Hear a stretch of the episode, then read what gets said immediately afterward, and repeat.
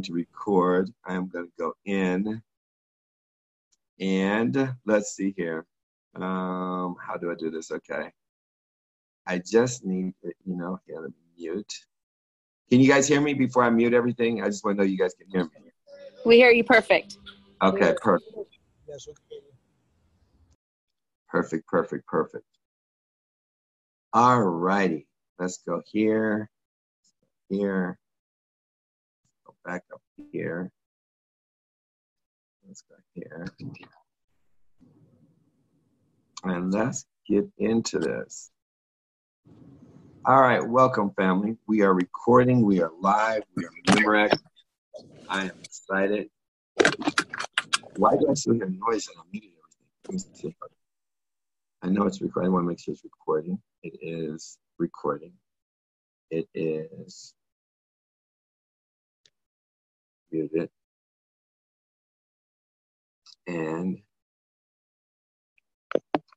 I've been praying all day, so I will pray again because I have no problem praying 8, 9, 10, 20 times. I thank God for getting me here safely, despite my mother's fears and worries about me coming to Columbia and everybody else praying for me. Pray for my health, pray for my mind, pray for the body of this entire team, this organization. Pray for everyone who plugs in to be able to hear this and all those that hear my voice. Allow me to be an instrument that uses me as a tool for you, as a mallet to be able to hammer home any views, values, purposes, and intentions that Jesus you would have for each of his souls and each of his students and each of his children. Move all adversities, challenges, and obstacles out of our way. Love on us, forgive us for any iniquities in all that we do. Know that we live for you give you all the praise. In Jesus' name, amen. So, getting started, family. This is a short verse, but I have a good meal. The meal is a big meal. So, I'm going to call this the appetizer. But the appetizer can turn into a meal if you really listen and pay attention to it. Psalm 10 is the 10th psalm of the book of Psalms, generally known in English by its first verse in the King James Version why standest thou afar off, O Lord? Why hidest thou thyself in times of trouble? In the Greek Septuagint and the Latin Vulgate, it is not an individual psalm, but the second part of Psalm 9, which is Ut quid domine vexissiti. These two consecutive psalms have the form of a single acrostic Hebrew poem and for those who remember, I was actually sharing parts of Proverbs to truly understand what acrostic means and an algorithm and a rhythm that is made from a musical perspective or from a poetic perspective for children to actually remember these verses more than anything else. And so, Hebrew poem, this Hebrew poem, if you will, this acrostic Hebrew poem, compared to Psalm 9, Psalm 10 is focused more on the individual and the human condition. So, hmm. reading that as we jump into it, I want to give you a little bit of background on that. In Psalm 10, stick with me here.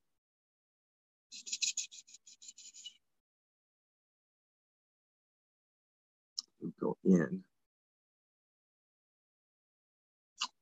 Because I'm still toggling, so you guys work with me.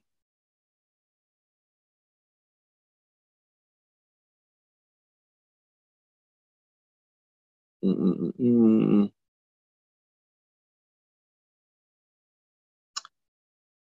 So I'm going to read Psalm 10 here so that you can read it through with me. I read like three different verses. It just comes out differently each time. I wish I had time to go into that. But Psalm 10, verse 1 Why, O Lord, do you stand far off? Why do you hide yourself in times of trouble? In his arrogance, the wicked man hunts down the weak who are caught in the schemes he devises. He boasts of the cravings of his heart. He blesses the greedy and reviles the Lord. In his pride, the wicked does not seek him. In all his thoughts, there is no room for God. His ways are always prosperous. He is haughty, and your laws are far from him. He sneers at all his enemies. He says to himself, Nothing will shake me. I will always be happy and never have trouble. His mouth is full of curses and lies and threats. Trouble and evil are under his tongue. He lies in wait near the villages from ambush. He murders the innocent, watching in secret for his victims. He lies in wait like a lion in cover. He lies in wait to catch the helpless. He catches the helpless and drags them off into his net.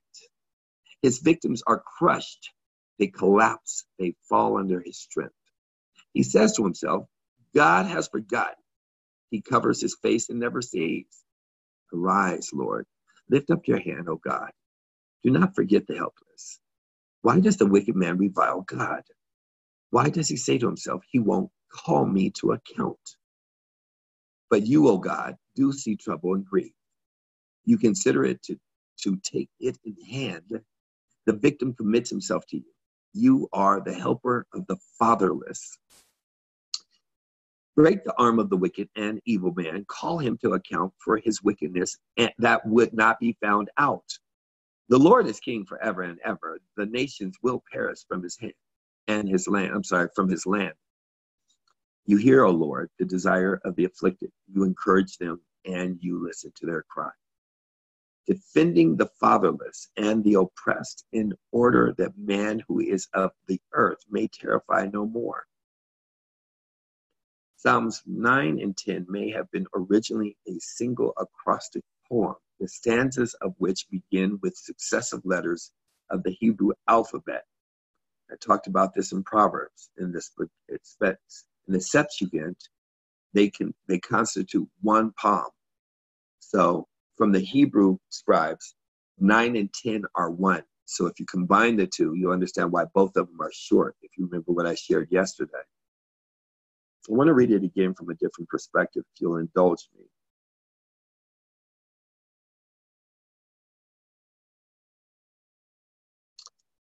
me. but it starts off with, Why do you hide yourself? Why, O oh Lord, do you stand far away? Why do you hide yourself in times of trouble? In arrogance, the wicked wholly pursue the poor. Let them be caught in the schemes that they have devised. For the wicked boast of their desires of his soul, and the greedy for the gain curses and renounces the Lord. In the pride of his face, the wicked does not seek him. All his thoughts are, There is no God. His ways prosper at all times. Your judgments are on high, out of his sight. As for all his foes, he puffs at them. He says in his heart, I shall not be moved. Throughout all generations, I shall not meet adversity. His mouth is filled with cursing and deceit and oppression. Under the tongue are mischief and iniquity. He sits in ambush in the villages. In hiding places, he murders the innocent. His eyes definitely watch for the helpless. He lurks in ambush like a lion in his thicket. He lurks that he may seize the poor. He seizes the poor when he draws him into his net. The helpless are crushed, sink down, and fall by his might. He says in his heart, God has forgotten. He has hidden his face. He will never see it. Arise, O Lord. O God, lift up your hand. Forget not the afflicted. Why does the wicked renounce God and say in his heart, You will not call to account? But you do see for you, note, note mischief and vexation, that you may take it into your hands. To you, the helpless commits himself, and have been the helper of the fatherless. Break the arm of the wicked and evildoer. Call his wickedness to account till you find none. The Lord is king forever and ever. The nations perish from his land. O Lord, you hear the desire of the afflicted. You will strengthen their heart. You will incline your ear to do justice to the fatherless and the oppressed, so that man who is of the earth may strike terror no more. Now, I'm going to go further with this. This is quite perplexing. And I'll share why after I break this down. Psalm 10 is from times of trouble to calm the confidence. It's because of this psalm and that it has no title as it is joined to the hip at number nine in the midst of several psalms, as we talked about yesterday, You don't buy one song, you buy the album that are collectively put together. And because it shares some similar themes with Psalm 9, some have thought that it was originally the second half of Psalm 9. And it is. For the collective, we know it is a collective. It is 9 and 10. There's no reason to doubt that. But I want to share this. There's not, and this is a quote, by the way. This is from three different people that said it in the same different way. I just put it all together in my words. There is not, my judgment, a psalm which describes the mind, the manners, the works, the words, the feelings, and the fate of the ungodly with so much propriety, fullness, and light as this psalm. So as we look at one through four, questioning the success of the wicked, questioning the seemingly inactivity of God against the wicked. Why do you stand afar off, O Lord? Why do you hide in times of trouble? The wicked in his pride persecutes the poor. Let them be caught in the plots which they have devised, for the wicked boast of his heart's desires. Now, we've read this twice, but I want to break it down. Here, the psalmist asks a question well known to those who follow God the concern and sometimes anxiety of the seemingly inactivity of God, where he may not be there, is what this actually shows up as. The psalmist felt that God was afar off and did even hide in times of trouble. Understand this the presence of God is the joy of his people, but any suspicion of his absence is distracting beyond measure. It is not the trouble, but the hiding of our Father's face, which cuts us to the quick, but he's not really hiding. This is just a statement of a human brain that doesn't necessarily have the relationship necessary in times of need. Remember, I talked about yesterday of how you can actually think that you have been forgotten or forsaken. Times of trouble, when it's broken down here, goes into according to Maclaren. This was a rare word in the ancient Hebrew vocabulary used only here in Psalm 99. It means a cutting off of hope of deliverance. The notion of distress intensified to despair, it's conveyed. See, as we break down the wicked and his pride, this explains why the psalmist was so troubled by the seeming inactivity of God. He saw the wicked, proud man who not only persecutes the poor and approves other sinners, but blesses the greedy. He also sins against God, renounces the Lord, does not seek God, we immediately recognize that anyone who renounces the Lord is sinful. Yet the psalmist here puts the one who does not seek God and the one who does not think about God, God is none of this, uh, uh is in none of these thoughts, in the same category as the one who renounces the Lord. Men do not seek God. This is a great sin. The ones who don't look for him, they're going to hell. I'm just, that's the Byronism, just so you know. Men do not think about God. This also is a great sin. Not only don't they hear what I'm saying, not only do they not seek him, but they don't think about him. These two are both great sins. Man has obligations to God, his creator and sovereign, and it is a sin to neglect them. Man commits these sins because of his proud continence. Ignoring God is an expression of our independence and perceived equality to Him, or superiority, if you will. As it goes into God is none of these thoughts. At the same time, he cannot think of God. He does later in Psalms 10, 11, and 13. Watch this. He says, The thoughts God has forgotten, he hides his face, he will never see, you will not require an account. Try as he may, he cannot stop thinking about God. It's kind of like when you do something wrong and you can't stop thinking about it because you know you did wrong. You think you got away with something, so you want to boast about it, almost to cover it up, almost to cover your face, almost to try and put on a mask or a, a facade, but you can't get away from it. There are none who will dispute the justice of God when he shall hang every hangman on his own gallows and cast all the enemies of his Daniels into their own den of lions. Five through seven, his ways are always prospering. Here the psalmist protests, completely protested to God.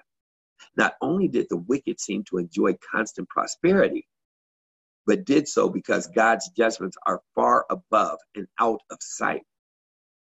We can actually imagine in this that the psalmist's thinking was if only God would demonstrate his judgment to this wicked man, he would change his ways. This may sound like a complaint against God, and in some sense, it may be. Yet it should be more seen as a complete confidence in God's rules and authority. The psalmist recognized that the wicked could never prosper unless God allowed it. So he appealed to God to not allow it. It's many of us walking through the streets so many times. We could be in our own businesses. Like, how did they get to ETL? How did that person get the manager position? How did that person become the general manager? How did that person get to, I mean, where did they get the financing own that restaurant? And I've been slaving as a manager in this restaurant, getting pennies on the dollar. How did this person get that position on the football team? And I'm sitting up here on the bench and I know that they don't, I put in all the work. I developed, I made this happen. You can only imagine. How do these people that keep getting ahead, that are sour at mouth and sour in thought and despise the Lord and almost that means not not even kind of, but completely denounce God as we praise Him, we pray, we do all the right things, and how does that person end up with good children and we end up with bad children? And how did that person end up with a fortune and we're sitting up here scraping up pennies to get through the month and all these conversations. He sneers at them. I shall not be moved. I shall never be in adversity, full of cursing and deceit and oppression. The psalmist examined the exposed, the exposure, the exposure of the sins of the wicked man. He's not afraid of his enemies. He, I mean, he, he's almost like, I mean, he's on a path of arrogance beyond arrogance. No wonder he wanted to God, God to stop him. I mean, just stop this sinner. Could you kill him? Could you, could you knock him off a horse, break a leg, make him think twice about what he's doing, that he's not all that. We're impressed at how often the wicked speech of men, which is often today regarded as no sin at all, is regarded as sin in the Psalms. Cursing, lying, threatening, and troubling and evil speech are the destructive. They flow from one who does not believe in God, will hold him or her accountable, really, but we move to 8 through 11. The violence, the violence, the violence and blasphemy of the wicked. He sits in the lurking places of the villages. In the secret places, he murders the innocent. His eyes are secretly fixed on the helpless, almost like a person who's almost casing a joint, or someone who's waiting to pickpocket and they're waiting for the person who's slipping on the street, or the person who leaves the cash register open and you trusted them, but you didn't know that over a month they've been taken from the till. There's many different situations. I mean, come on. How the person that actually murdered my child get away and only get like, you know, a year, two years, three years, a five year, you know, bid, but got out on good behavior after a year because he was in the driver's seat. He didn't pull, he didn't, he didn't pull the gun. So three of them get off. He sits lurking in, in the village. He murders the innocent. See, another characteristic of the wicked man is seen in how he is a bully, focusing his violence against the weak. He isn't manful or honorable enough to openly fight those who might affect the fight back. The helpless. Here, as we talk about Psalms 10 through 8, the pathetic state of his victims is shown in the reiterated word hapless or poor wretch found only here. Helpless is a word only found in this psalm, in this psalm, which has received various explanations, but is probably derived from a root word meaning to be black, and hence comes to mean miserable, hapless, or like. Interesting. God has forget has, has forgotten. He hides his face. Here, let me say, that the psalmist, this made the murder, the oppression, and the bullying of the wicked man all worse. He did it all cherishing the thought that God has forgotten. It's the thought. And would never see his wickedness against the poor and the helpless. It is common for men to think that God has forgotten their sins simply because it seems to those men that they were committed a long time ago. It is not a senseless thing to be careless of sins committed a long time ago, or is it? The old sins forgotten by men stick fast in an infinite understanding. Time cannot raise out that which hath been known from eternity.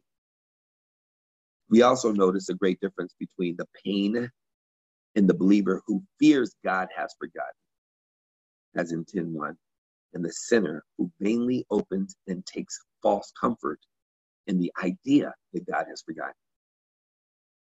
As we tap into 12 through 13, this is really an underlying place. It's a prayer to God for protection and vindication. So, those that are studying prayer and go back and listen to this and want to know about prayer, it is a prayer to God for protection and vindication. It's a call upon God to take action. Arise, O Lord. O God, lift up your hand. Do not forget the humble. Why do the wicked renounce God? He has said in his heart, You will not require an account. Here, the psalmist simply called upon God to take action. Lord, this wicked man finds comfort in the idea that you won't do anything against him.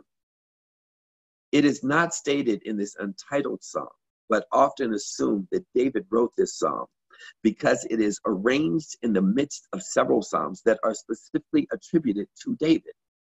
3 through 9 was for David, 11 through 32 was David, yet we know David to be a man of valiant action and a warrior spirit, not the kind to stand passively back while the wicked murdered and terrorized the weak and the helpless. The only exception to this would be if the wicked man were in place of God appointed authority, such as Saul was in Israel. Perhaps the psalm was a cry of David for God to stop Saul, because David knew that it was not his place to lift his hand against the Lord, anointed, none of the Lord's anointed. Why do we? I mean, it's a question. They're asking, actually asking a question here. Why do the wicked renounce God? The psalmist answered his own question in the next line. The wicked renounce God because they say in their heart that God will not require an account, which we know is not true. The long suffering of God, instead of leading such a one to repentance, only hardens him in his iniquity, because sentence against an evil work is not executed speedily. He thinks it will not be executed at all. He doesn't understand what we just talked about yesterday and the day before about how to wait. If anybody has patience on this planet, I promise you it's God. I promise you it's God.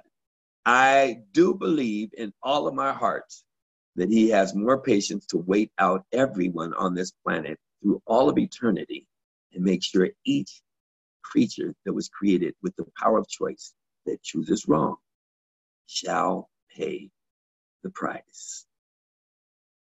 14, 14 through 15, asking for God's help in view of his kindness to the helpless. Interesting. I mean, even in the first sentence, but you have seen or you observe trouble and grief. Upon further reflection, the psalmist recognized that God has indeed seen because he sees and cares about the trouble and grief of the poor and the helpless as he's talking about to repay it by your hand. Here's the confidence of the psalmist in God's judgment. This is my belief, is that he had much confidence in everything that God would do in judgment day for each soul that he created on this planet. He knows each one of us down to each hair and follicle on our head. He most certainly will repay the wicked for their sins. God will indeed answer the helpless. He's always been there and be the helper of the fatherless, which is a very interesting conversation. The psalmist called upon God to help the weak by shattering the wicked and the evil man.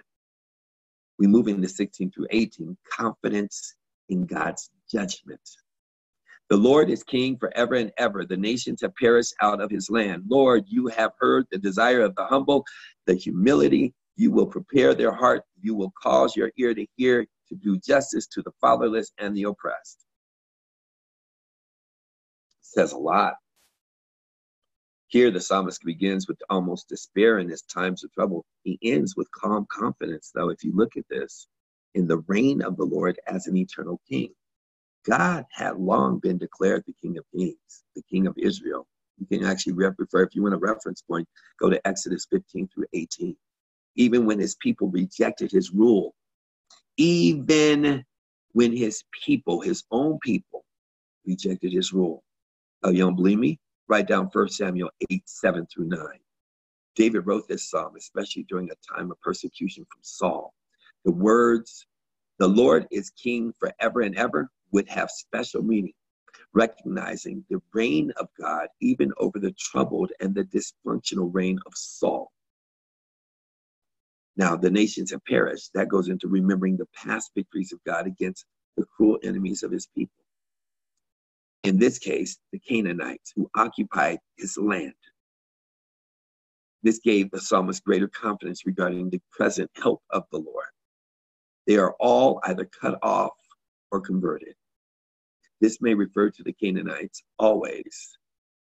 But what you need to understand is the mercy that we can say this of our own country, our own God. Once it was entirely heathen, now not one heathen family in the whole land. Remember turning around to turn into a pillar of salt. As he moves through this verse, this continues to express the calm confidence of the psalmist. God will not abandon the poor and needy, but will help and bless them. David does not say, Thou hast heard, thou hast heard the prayer of the humble. He didn't say that. He didn't say that. He means that. But he also means a great deal more. Sometimes we have desires that we cannot express. They're so big, too deep. We can't clothe them in a language. We can't find an adjective for them. Uh, this that has happened over the last four days for many of us on this call, where we can't even have me and Jocelyn had that conversation. Can't even put it into words. And I mean, we, we don't even know how to express it. We feel too bowed down within the emotion of it to even be able to dress it up, to share it with somebody. But the Lord hears the desires when we cannot or dare not turn it into the actual form of words or prayer. I want you to get what I just said. You will prepare their hearts. See, the psalmist reminds us of the spiritual preparation of the heart is a great gift. It's an answer to the prayer and a mark on God's blessing. To do justice, that the man on the earth may oppress no more. Here it ends with assurance of God's justice applied to the wicked.